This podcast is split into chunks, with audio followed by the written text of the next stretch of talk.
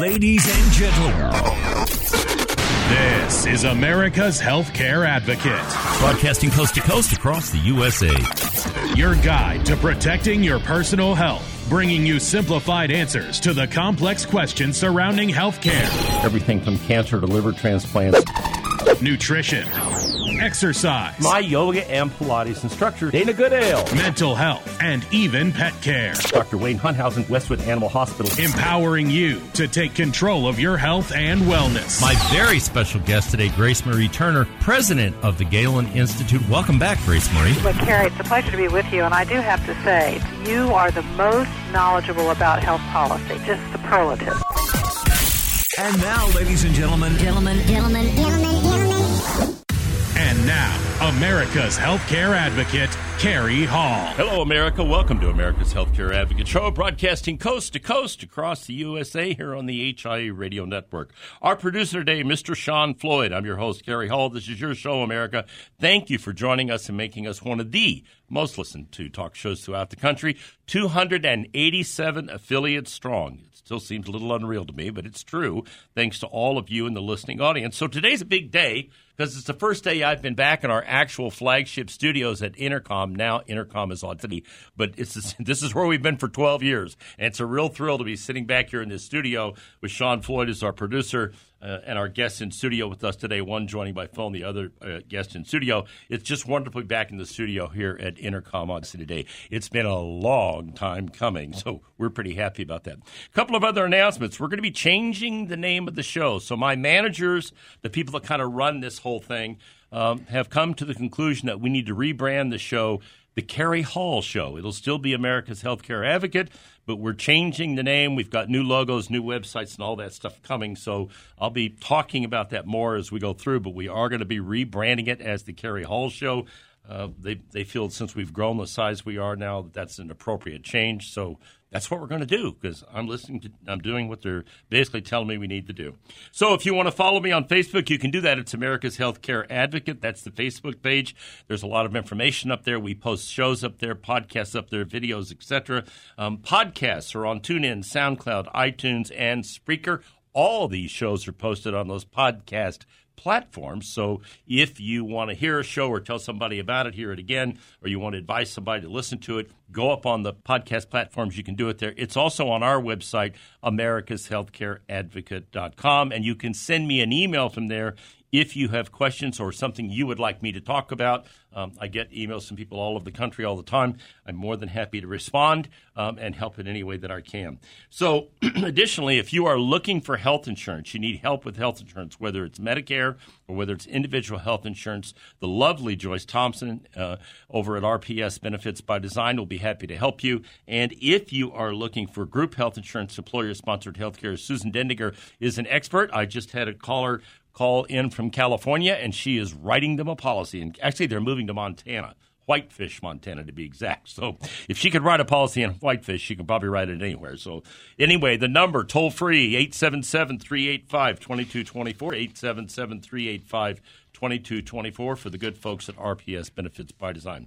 All right, joining me back in studio today is Dan Meylan and Mary Piecuch, and they are here from Payer Compass. Now, they've been on the air with me before, and I've asked them to come back in studio. And the reason I did that was there was an article on the front page of the Wall Street Journal on July 7th of this year. The article is titled, Hospitals Often Bill Uninsured Patients at the Highest Prices. I'm going to repeat that. Hospitals often bill uninsured patients at the highest prices. And then it goes on to give some specific examples of how this is happening. Before I get into that, though, I want to explain to you why I think it's important for the audience to understand this issue on pricing. We hear a lot about the fact that we spend 18% of our GDP on healthcare in this country. And usually the reason it's given for that is the insurance companies are gouging people and they're making too much money. That's not true. Okay, I'm not an apologist for the insurance industry. When it's time to take them to task, I'm more than willing to do that. But you need to understand the facts and not the fiction surrounding this issue.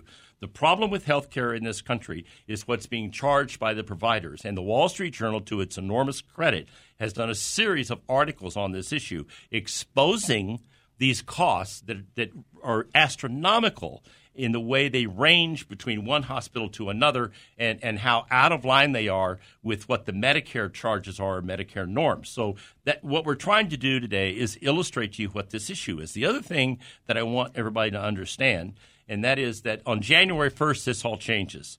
This transparency has been the issue with hospitals, and they have fought like hell to prevent it from happening. But to President Biden's credit, he followed on with what President Trump had put in place, forcing this issue of transparency to come into play. And now on January 1st, all the hospitals are going to have to comply with transparency. We'll see how well they do. There have already been some games played. I've talked about this on some of the other broadcasts. But nonetheless, it's going to happen. So we're going to talk about that today. We're going to talk about pricing structure with the people from Payer Compass. We're also going to talk about some things like surprise billing and how that's about to change. So first of all, welcome, Dan. Thank you very much, Gary. Great to be back. Welcome, Mary. Glad to have you on board. Hey, thank you. And you're joining. Where are you calling in from today? I forgot. I'm working in St. Petersburg, Florida today from our Payer Compass office down in Florida. All right. That's what I thought. So you were just in Florida. So. Right. I was there yesterday. Oh, great to have everybody back and great to have you guys on the air with us today. So I'm going to start out by giving some examples on this of this particular article and then we'll get into the actual topic in terms of what's really going on here. So this is regarding a series of different people that saw some of these outrageous charges, people that didn't have health insurance. The first one is about a 32-year-old who had a pelvic scan at St. Luke's for the cost of $6,442. And it goes on to talk about a chest x-ray he had done at $4,000. And it goes on to talk about a whole series of other things. At the end of the day, okay, he had a surgical procedure done, and he was charged $51,000 for the surgical procedure. The norm on that procedure would be what, Dan? It would probably, under Medicare, it would probably be $10,000, maybe $11,000 at the most. Okay, so right out of the gate, you can see what's going on here. This man didn't have health insurance, okay? So he paid cash, but he was charged $51,000. Yet the standard, the reimbursement for Medicare is around $10,000 or $11,000, okay? So he's charged 500% more than what Medicare actually pays. That's pretty much what this amounts to, okay? They give other examples of this as we go through. In Danville, Kentucky, another gentleman had a heart attack and had to have a stent put in. The stent cost was $62,226 at the Regional Medical Center in Danville, Kentucky. The reimbursement price to the hospital that they would typically pay an insurance carrier is $17,000. The price they would pay Medicare is $12,445. That is an illustration of what I'm talking about here. And so with that, Dan, I want to get into this whole issue of why is this going on? Why has it been so pervasive? And what is it going to take to change it? I think transparency is going to help, but let's just talk about it in general at this point. Well, the last time we were here, we talked about some variances just here in Kansas City alone. The average bill charge from one hospital to the next, literally 3 miles apart, we're one hospital charging an average of 800% of Medicare, where the other one's charging 200% of Medicare. And that would be Research Medical Center versus Truman Medical Center. And what's interesting is that's actually occurring all over the United States. I literally have done the same studies in St. Louis and in Denver and in Nashville, all across the country, and looking at the differences in the bill charges as an average. Payer Compass maintains that sort of data because we pay claims from all over the country and we gather data from lots of different sources. So we pay attention to that. One of the things that happened in this New York Times article was they did a really good job because they looked at 1,100 different hospitals. You mean the Wall Street Journal? I'm sorry, the Wall Street Journal. New York Times wouldn't do an article like this. No. I'm sure that's right. But I couldn't help. I had to get that in. There's 1,166 hospitals here, and their average is 3.6 times greater for the uninsured people, and compared to, what it would be if we had Medicare, they're almost 4 times higher than Medicare on an average. Okay, so there's a couple of different reasons that this could be happening, but the bottom line is that there's no control. And Mary's the resident expert in surprise billing and transparency, so we'll let her address this. But at the end of the day, I just recently went to the hospital, and I was there 2.5 days, and the bill was $117,000. Okay. If I had not had insurance, that's what I would have gotten, a bill for $117,000. Well, I ended up paying that the insurance company paid about $20,000, $21,000, $22,000. The entire surgery was process was about $27,000, $28,000. I still had $4,500 out of pocket. But at the end of the day, it wasn't $117,000. It wasn't $117,000. So these charge masters that these hospitals put in place are you have to wonder it's just pure fiction what's going on here. So we have a client that's got he just went in for a heart stent 2.5 days in a hospital in Denver. The bill's $431,000. The network discount was 50%. And so the actual paid amount by the carrier was almost $215,000. Okay, we're going to come back after the break with our guests, Dan Meylan and Mary Piecuch from Payer Compass, and continue this fascinating conversation about what we're paying for health care in this country. Stay tuned. We'll be right back with more. You're listening to America's Healthcare Advocate, broadcasting here on the HIA Radio Network, coast to coast across the USA. We'll be right back.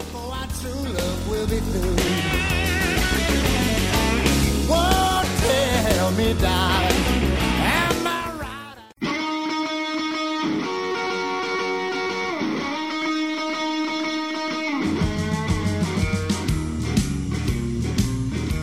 Welcome back. You're listening to America's Healthcare Advocate Show, broadcasting coast to coast across the USA here on the HIA Radio Network. You can find out more about us by going to the website americashealthcareadvocate.com, americashealthcareadvocate.com. My producer, Mr. Sean Floyd. I'm your host, Kerry Hall. In studio with me, Dan Meylan from Payer Compass and Mary Piecuch from Payer Compass as well, talking to us about they're the experts, people, okay? And that's why I brought them into studio, because this is what they do for a living, okay? And they understand this stuff. You're going to hear from Mary in this segment as we start discussing with her what's going on here. But you get it. You see the example. Dan just gave an example of a hospital in Denver charging $431,000 for a stent, and I just read you a piece out of the Wall Street Journal where the hospital in Danville, Kentucky was charging $51,000. How do we get – oh, and by the way, the reimbursable rate for the one in Kentucky was $9,000. What was the reimbursable rate for the one in Denver? Top end between $40,000 and $50,000. Okay, and this is what I'm talking about, people. This is why I want you to understand the issue here and the issue with the cost of health care in this country, okay? And I'll say something else, too. As we move toward this move that we're hearing about opening up Medicare to people 55 and above, watch and see how the providers push back on this, okay? And I'll ask Dan to explain the pricing structure here in a minute. But, Mary, let's talk a little bit more about this, okay? Here we have this situation in Denver where you get this ridiculous charge of $431,000, and what winds up being paid is clearly something significantly different, to say the least. Talk a little bit about what you see going on here.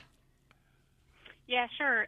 Well, first of all, it's a lack of transparency, which is where these regulations are coming in, is that the hospitals are able to charge what they want to charge, and there is no competitiveness because the charges are not published or there's lack of competition. So really with all the transparency and coverage and the No Surprises Act, it's driving both the hospitals and the plans to kind of show their cards and show what are the real charges, what are the real prices that we should be reimbursing the hospital and the provider systems at in the industry. So it's really understanding what is the true cost of the services. Clearly, $431,000 is not the true cost of services. It's egregious. So, you know, it's really driving that competitiveness and bringing it out from transparency where the hospitals have to post their files, the plans have to show what their negotiated rates are. Somewhere between all that, there's a formula that we're going to get to in these what they're calling median rates, so that we are getting to a more realistic picture of what healthcare does cost. Okay, so that was important. That's an important piece of information. Expand that a little bit, Dan. So that was I was going to ask. My next question was going to be, where do you see this all going? So I think Mary just answered that. Let's talk about that. Well, I think, and this is theoretical at this point, but median rates would be some level of average of all costs across the universe of services. And obviously there will be some geographic adjustment, but at the same time, it's like the open market when we buy anything else we buy, automobiles or radios or groceries or whatever. I mean, there is a going median price for whatever it is that we're acquiring in the marketplace. And right now, the lack of transparency in the marketplace doesn't allow for that achievement of that average median price. And Mary's the expert on this. And so, Mary, what do you see in terms of where that median price is going to come in and how's it going to get developed? So what they're really trying to drive out in the transparency and coverage regulation is that the hospital systems post their data, the plans post their data. The intent is, or the theory is that these data sets will come together with super smart people or wicked smart people that are going to aggregate all this data together in order to really define what the real true rates are. And when we talk about median rates, it's in a geographic area. What is the true median rate? Not necessarily an average. So in a MSA for a given service, what is the middle rate that should be being billed for medical services? So that's really what the intent is by having these records published. Now, going further from there is all the tools from a consumer perspective, really having tools where a member could actually shop, like Dan was saying, whether it's for a car or furniture or electronics or appliances. We can go on to Consumer Reports, or we can go on to the internet, and you can Google a particular product. For healthcare, you can't. So one is really getting the data sets so that you could come up with what the prices should be in a geographic area. And then the second is really putting that consumer tool out there so that they can actually shop for their medical services, but more importantly, not just from a price perspective, but also quality. The tools have to bring them together because you don't want to necessarily have the cheapest price, because then you could put at risk your quality healthcare. You really need to get it a balance where you have the providers, the price, and the quality so that the consumers can do just like they do with everything else and not go into it blind, paying whatever comes in on the bill in the mail. Yeah, it's interesting. And you just mentioned this, Dan, when you started talking about this particular issue. We have price transparency on everything in this country. Absolutely. I mean, you go look at automobiles. You go on Auto Trader, you go on Boat Trader, you go up on Zillow for real estate. I don't care where you go. There's price transparency in everything we do, except healthcare. It's the only place where there isn't price transparency, and so this has been a long time coming.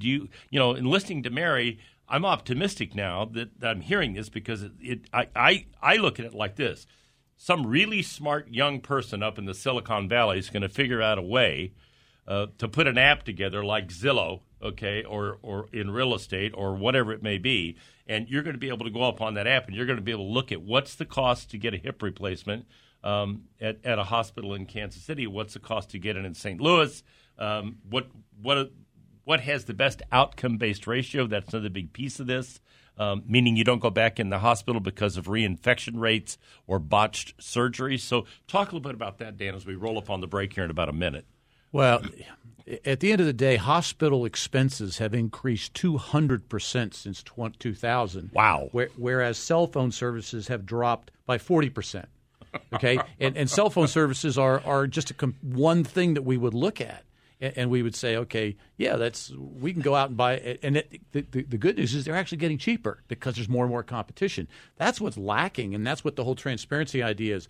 The government and their surprise billings in the beginning of what they have achieved here have started the ball rolling in the right direction. We can get deeper into this in the next segment, but at the end of the day, we're driving a process here, and the first thing is to get it on the table. The next thing is to explain it, and then follow is to teach the consumer how to use it. And it'll be a sequential process, but we're headed in the right direction. Yeah, and that's really good to hear, because we are headed in the right direction. We've been going in the wrong direction for a very, very long time. And the hospitals have fought this like crazy. When I come back from the break, we'll talk a little bit about that. I'm also going to give you an example of what happens when there's price transparency in a medical procedure called LASIK, and what happened when LASIK became transparent to the cost and how it changed all of LASIK surgery. Stay tuned. We'll be right back after the break. You're listening to America's Healthcare Advocate, broadcasting here on the HIA Radio Network, coast to coast across the USA. We've got more. Stay right where you are.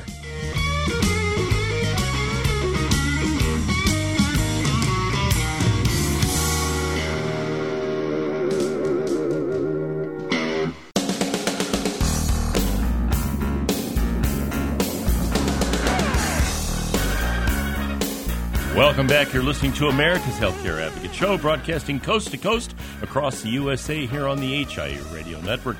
You can find out more about us by going to our website, americashealthcareadvocate.com. Our producer today, the always perfect Mr. Sean Floyd. I'm your host, Kerry Hall. Coming up this segment, we're going to continue this conversation with Dan Meylan and Mary Piecuch talking about this whole price transparency issue, this whole issue with what we pay for health care to the providers. We're talking about the providers here and the disparities that are in place now and how that's going to change, okay? And you heard Mary talk about that in the last thing. We're going to talk more about it in this thing, but I want to use an example of something, and this is interesting. When LASIK first came out, to get LASIK surgery, it was between six, depending on where you went, $6,000 to $10,000, right? Okay, mm-hmm. And what's the cost on average today? A couple, $300-$400 if you find the right guy. Yeah, amazing, isn't it? And you know why that is, people? It's because you can go find out what they charge. You can go online and look it up, and there's the cost. It's right there in front of you. So what happens as a result of that is the prices were driven down, correct? Because they had to be competitive, right? That I'm using that as an example. Mary, talk a little bit about, because you gave an example as we were on the break there off air, of dental. Talk about how that's actually working, because they're ahead of the curve in doing this for dental care now. So talk a little bit about that. Yeah, for sure. Especially with all of the healthcare transparency regulations and some of the tools that the regulators want to come out with their terming as advanced EOBs, it's where you're actually understanding what services you're going to receive and you're going to get a price back. What is your responsibility? I always look at it that the dental industry had it. They're ahead of the curve, let's put it that way. When you go in for your routine cleaning, you know what you're going to pay, you know what your schedule of benefits is from your health plan, and when you have to have major work done, they use that term of predetermination of benefits. So the dentist is really laying out what services they're going to perform. They send it into the health plan, they get back what they're going to pay, and the consumer, it's right there, and they can make a decision whether they're going to go forward or not, or do they need to shop around. Why we didn't have that in the medical services, I don't know, but that's definitely something that needs to be out there. The advanced EOB is going to put that transparency for the consumer to say, why am I going to the hospital MRI versus a freestanding, and it's thousands of dollars difference? Is there any different quality? No, you're just not paying for the facility charges. So I always look at it that the dental industry is ahead of the curve. They've kind of gotten it to an even playing field, and that's really where the medical costs need to go, is to an even playing field. So, I've given this example before, and you and I mentioned it off air just a minute ago. If you want to take a look at what it's really going to look like, go look at Oklahoma Surgical Center. So, Kerry, here's the deal. I just pulled up on my phone, and I'm looking at this. From the Surgery Center of Oklahoma, I've got an elbow arthroscopy, and the price is $5,350. Okay, basically you click on here. And the other thing about the Surgery Center of Oklahoma, there's a quality factor to what they're doing, because they just don't do one. Because of their cash pricing, you walk in the door. It's a turnkey situation. And we've had many, many people that have gone to the Surgery Center of Oklahoma. They don't just do one elbow. They'll do 30, 40, 50, 60, 100, which means they're very, very good at it. And the quality outcomes are in the top percentiles. So not only are you getting lower cost and transparency, but you're getting a higher quality outcome. And if the audience would go to Surgery Center of Oklahoma and look, and they have a knee replacement. We had a good friend of ours that needed a hernia operation, and in Charlotte, North Carolina, it was going to cost him $40,000. It cost him $3,700 to have the surgery done, and he videotaped the whole thing. And so it's very interesting, because they actually put you up in a nice hotel, no deductibles, no co-pays. You pay $3,750, and you're done. Yeah. Okay. Now, if we're in a self-funded insurance plan, and I'm an employer, and I have a choice between sending my employee to Oklahoma City to have a surgery done for $3,700, I'll pay for the airline ticket and his spouse, and I'll still be money ahead, because if I send him to the hospital in Charlotte, North Carolina, and I'm self-funded, and I have a $50,000 specific stop loss, so I'm paying the first $50,000. I'm going to pay for all of that and then some. Yep.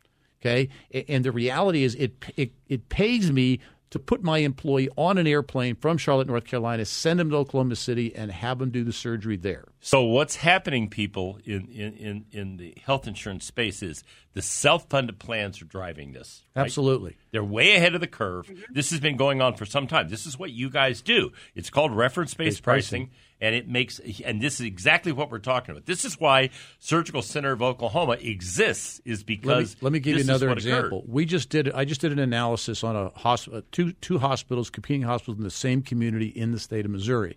Okay, one's a university hospital, the other one's a regional hospital. The difference in pricing at 165% of Medicare versus a 55% discount off of bill charges between the university hospital and the regional hospital is almost 30%. So on a heart stent, the price inside that regional hospital is going to be somewhere around $80,000 to $90,000. That same surgery inside the university hospital, which is across the street, with a Humana or an Aetna or a standard network discount, is going to run around $140,000, $150,000. Now, if I'm a self-funded insurance plan or a stop-loss carrier, all of a sudden I am demanding and getting – I'm going to give better pricing if I have reference-based pricing. I'm going to start to look at what those providers are charging, and I'm going to start encouraging – my self-funded employers to seek higher quality, lower cost care at an appropriate provider. That's going to drive a lot of activity in the next 2 to 3 years. So that's going to work really well for the 100-plus market. That's correct. And it'll work for the 50 and above, where they qualify to get into the self-funded market if they have enough premium, enough. But where the people that are getting killed, have been getting killed, are getting killed, continue to get killed, are the small group people. The small group people are always going to have a little bit difficult. And the reason it's going to be difficult, because their price reflects the medical conditions within the group. And so if I have a 25-life group and I have somebody that's got renal failure, I'm going to be in a fully insured product, and I can't afford to go self-funded because there's not a stop-loss carrier. You would pay thousands of dollars per month. But in the larger groups where you can absorb some of those high-risk situations, they're going to be able to do a better job managing it. Now, eventually, it will get to the point where the smaller groups are going to start to learn how to manage that, and they'll pool themselves together. There's a series of iterations here that will take place over the next 3 to 5 years as we drive this process. And Mary can speak to this because we're right at the beginning of it, and we're starting to see how this is going to work. But the actual implementation is going to take a while. Mary, what are your thoughts on that? I totally agree. The reason I'm here in St. Petersburg, Florida, is that's where our member advocacy operations team is. And that's what we do day in and day out. We have patient advocates that are working with the self-funded plans really to help them understand, when we are working with a provider to understand the pricing. We work with CFOs of different self-funded plans in order to give them data points to make good decisions and to help really educate their employees as well as to make good decisions. We just had a case like that, just like Dan said, somebody that was out on the upper northeast where they wanted to go in for what would be considered a very basic procedure, was a 5-digit estimate from a hospital, whereas if we sent them to the Oklahoma Surgery Center, it was like $3,700. It was a ridiculous, disparaging amount. And just like Dan said, you could bring the spouse or a guest, put them up at the Ritz-Carlton, and you wouldn't even come near $50,000, and you would have had the surgery with a good outcome. So we are working from an advocacy perspective at Payer Compass with this team, educating and working with the self-funded team members or CFOs in order to understand their stop-loss carrier, educate their members, and get them to the right care. And let me explain something to you folks and boil this down so everybody gets this. What they're really saying here at the end of the day is, by doing it this way, you're reducing the cost of health care, sometimes as much as 30 or 40% over what they're currently paying if they're on one of the BUCA plans or the other large carrier plans. So having said that, this is a different model, and it works, and that's, as Dan said, they're leading the charge on making this happen. And I predict that you're going to see more Oklahoma surgical centers, and you're going to see more facilities that are doing exactly what they're doing, because competition is going to force it to happen. There's actually more of those surgery centers popping up all the time. At the next segment, we talk about that. Yeah, we will when we come back. When we come back from the break, we're also going to talk about surprise billing. And Mary's an expert on this, and I want you to understand this because it's been a real problem for a very long time, and people are getting gouged. It's ridiculous what's been going on. That's also also part of the legacy of what President Trump put in place and what President Biden is following through on. Stay tuned. We'll be right back after the break with more. You're listening to America's Healthcare Advocate, broadcasting here on the HIA Radio Network, coast to coast across the USA. If you need help with this or you want to talk to Dan Meylan, you can go to the website, payyourcompass.com. All their information is up there. They'd be happy to chat with you if you're an employer or a broker or whatever and you're looking for help. Stay tuned. We'll be right back after the break with more here on America's Healthcare Advocate. Oh, tell me, darling.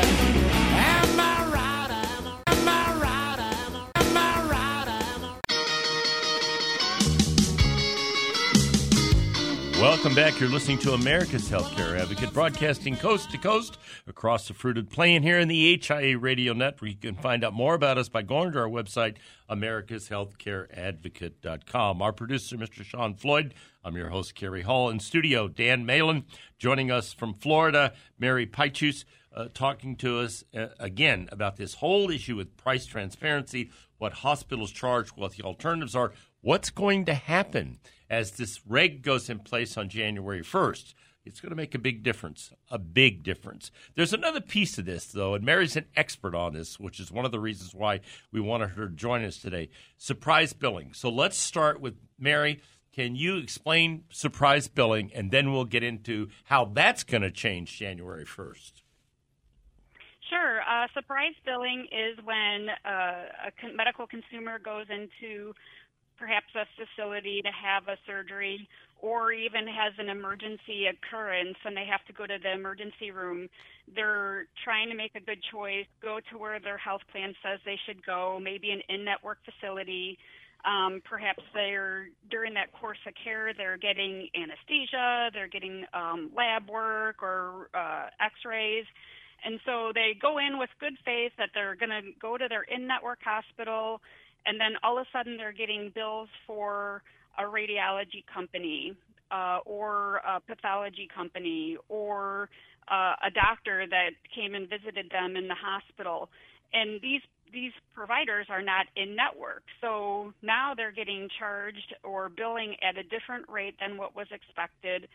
The benefit differential is usually lower for out-of-network services, and therefore that charge, the surprise bill, because a medical consumer doesn't always know what goes into the course of care when they go into the hospital, nor do they get a chance to pick who they're going to have do their blood draw or their x-rays. So what ends up happening is you get out of the hospital, you think, oh, I did a good job, I went to the facility that was in network, I followed the rules of my health plan, and then you're getting mail from a radiology company, you're getting something from an anesthesiologist, a doctor, and you're like, who are these people and why am I responsible for them at a higher rate than what I thought I did my homework on to go to the hospital? That's what a surprise bill is. There are services that you need when you're getting your course of care, but you really can't control who they are with all the time. It basically falls on the patient or the consumer in order to figure out now how do I resolve these bills. So really those are the surprise bills that come up during a course of care. So what happens here, people, if you're wondering, how does that happen? How does a doctor who's not a hospital doctor in network wind up working in an ER? They're contract doctors. So what happens is they're a contract doctor, so the hospital says, well, we're not responsible for this. He's a contract doctor. You don't know that when you're in the ER getting taken care of because you broke an elbow or you had a fall or you did something else. But what winds up happening is you get the bill then. And I've gone around and around with hospitals on this. In most cases, if you argue it enough, they wind up taking it back and dealing with it. Or, you know, in the past, I've threatened to take it to various state and government facilities, oversight facilities, and have them get involved, and then the hospitals back off. But this is a common occurrence, especially in ERs, especially with anesthesia. These are the two where we see the most of this, Dan. Yeah. Well, the No Surprises Act really has a series of milestones and benchmarks, and Mary's right in the middle of working on this, so I'm going to ask her to elaborate on it. But at the end of the day, there's milestones now and requirements through the No Surprises Act that's planned to deal with this. And one of there's all kinds of provisions within this act that are going to take place over the next several years, and Payer Compass is actively working on resolving some of those. So I'm going to ask Mary if she would just kind of walk through what the step-by-step process is and what happens with the No Surprises Act as it comes online. Mary? Yeah, sure. I think there's four major topics. There's probably more if you dig under the covers, but I would categorize them in four different categories. One is emergency services. We just talked about the scenario where you go into the hospital or an ER, you break something, you just go in, or you're having, you know, a crisis, you go into the emergency services. What the No Surprises Act is really putting on in protection for the medical consumer is, here, when you go in, you have to be reimbursing those providers at an in-network rate, especially if it's an emergency service. You can't leave it up to the consumer to worry about that, you know, if they had to have x-rays, are they in-network? If it's considered an emergency service based on a prudent layperson's definition, not a diagnosis code, you have to allow those services to be reimbursed at an in-network rate. That starts to remove or reduce the the balance bill or surprise bills.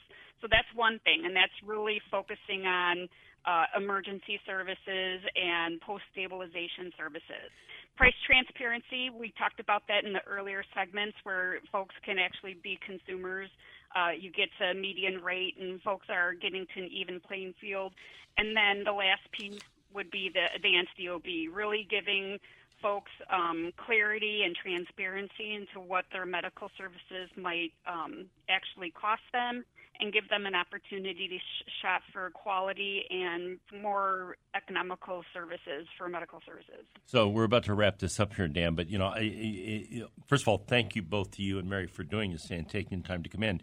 But I have to say that I'm optimistic and I'm very hopeful that this is going to really change the way we pay for health care in this country. And at the end of the day, lower cost and force better outcomes when there's total transparency. Your thought as we wrap up here? You know, this process is change, and change is always difficult. We have the disruptors who are driving this. We have the doubters who know that it's broken, and then we have the protectors that don't want to change it. And so we have the disruptors, the doubters, and the protectors. And right now you can see the protectors are standing up and going, wait a minute, this is a problem. But at the end of the day, the disruptors are starting to gain traction. And what you're seeing and the good news is the regulations are starting to head in that direction. The implementation of this is going to be a problem, or is going to take time, but I'm excited about the opportunity, and I think it's a great change and a great legacy. So at the end of the day, folks, what I'm telling you is this is good news. And it's good news for the consumer. It's good news for everybody because it will make a significant difference over a period of time. Thank you all for listening today, and thank you both, Dan and Mary, again for coming in.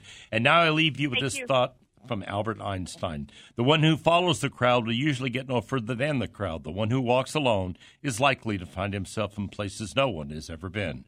Remember, friends, it's a funny thing about life. If you refuse to accept anything but the very best, you most often get it. Thank you for listening to America's Healthcare Advocate Show, broadcasting coast to coast across the USA. Goodbye, America.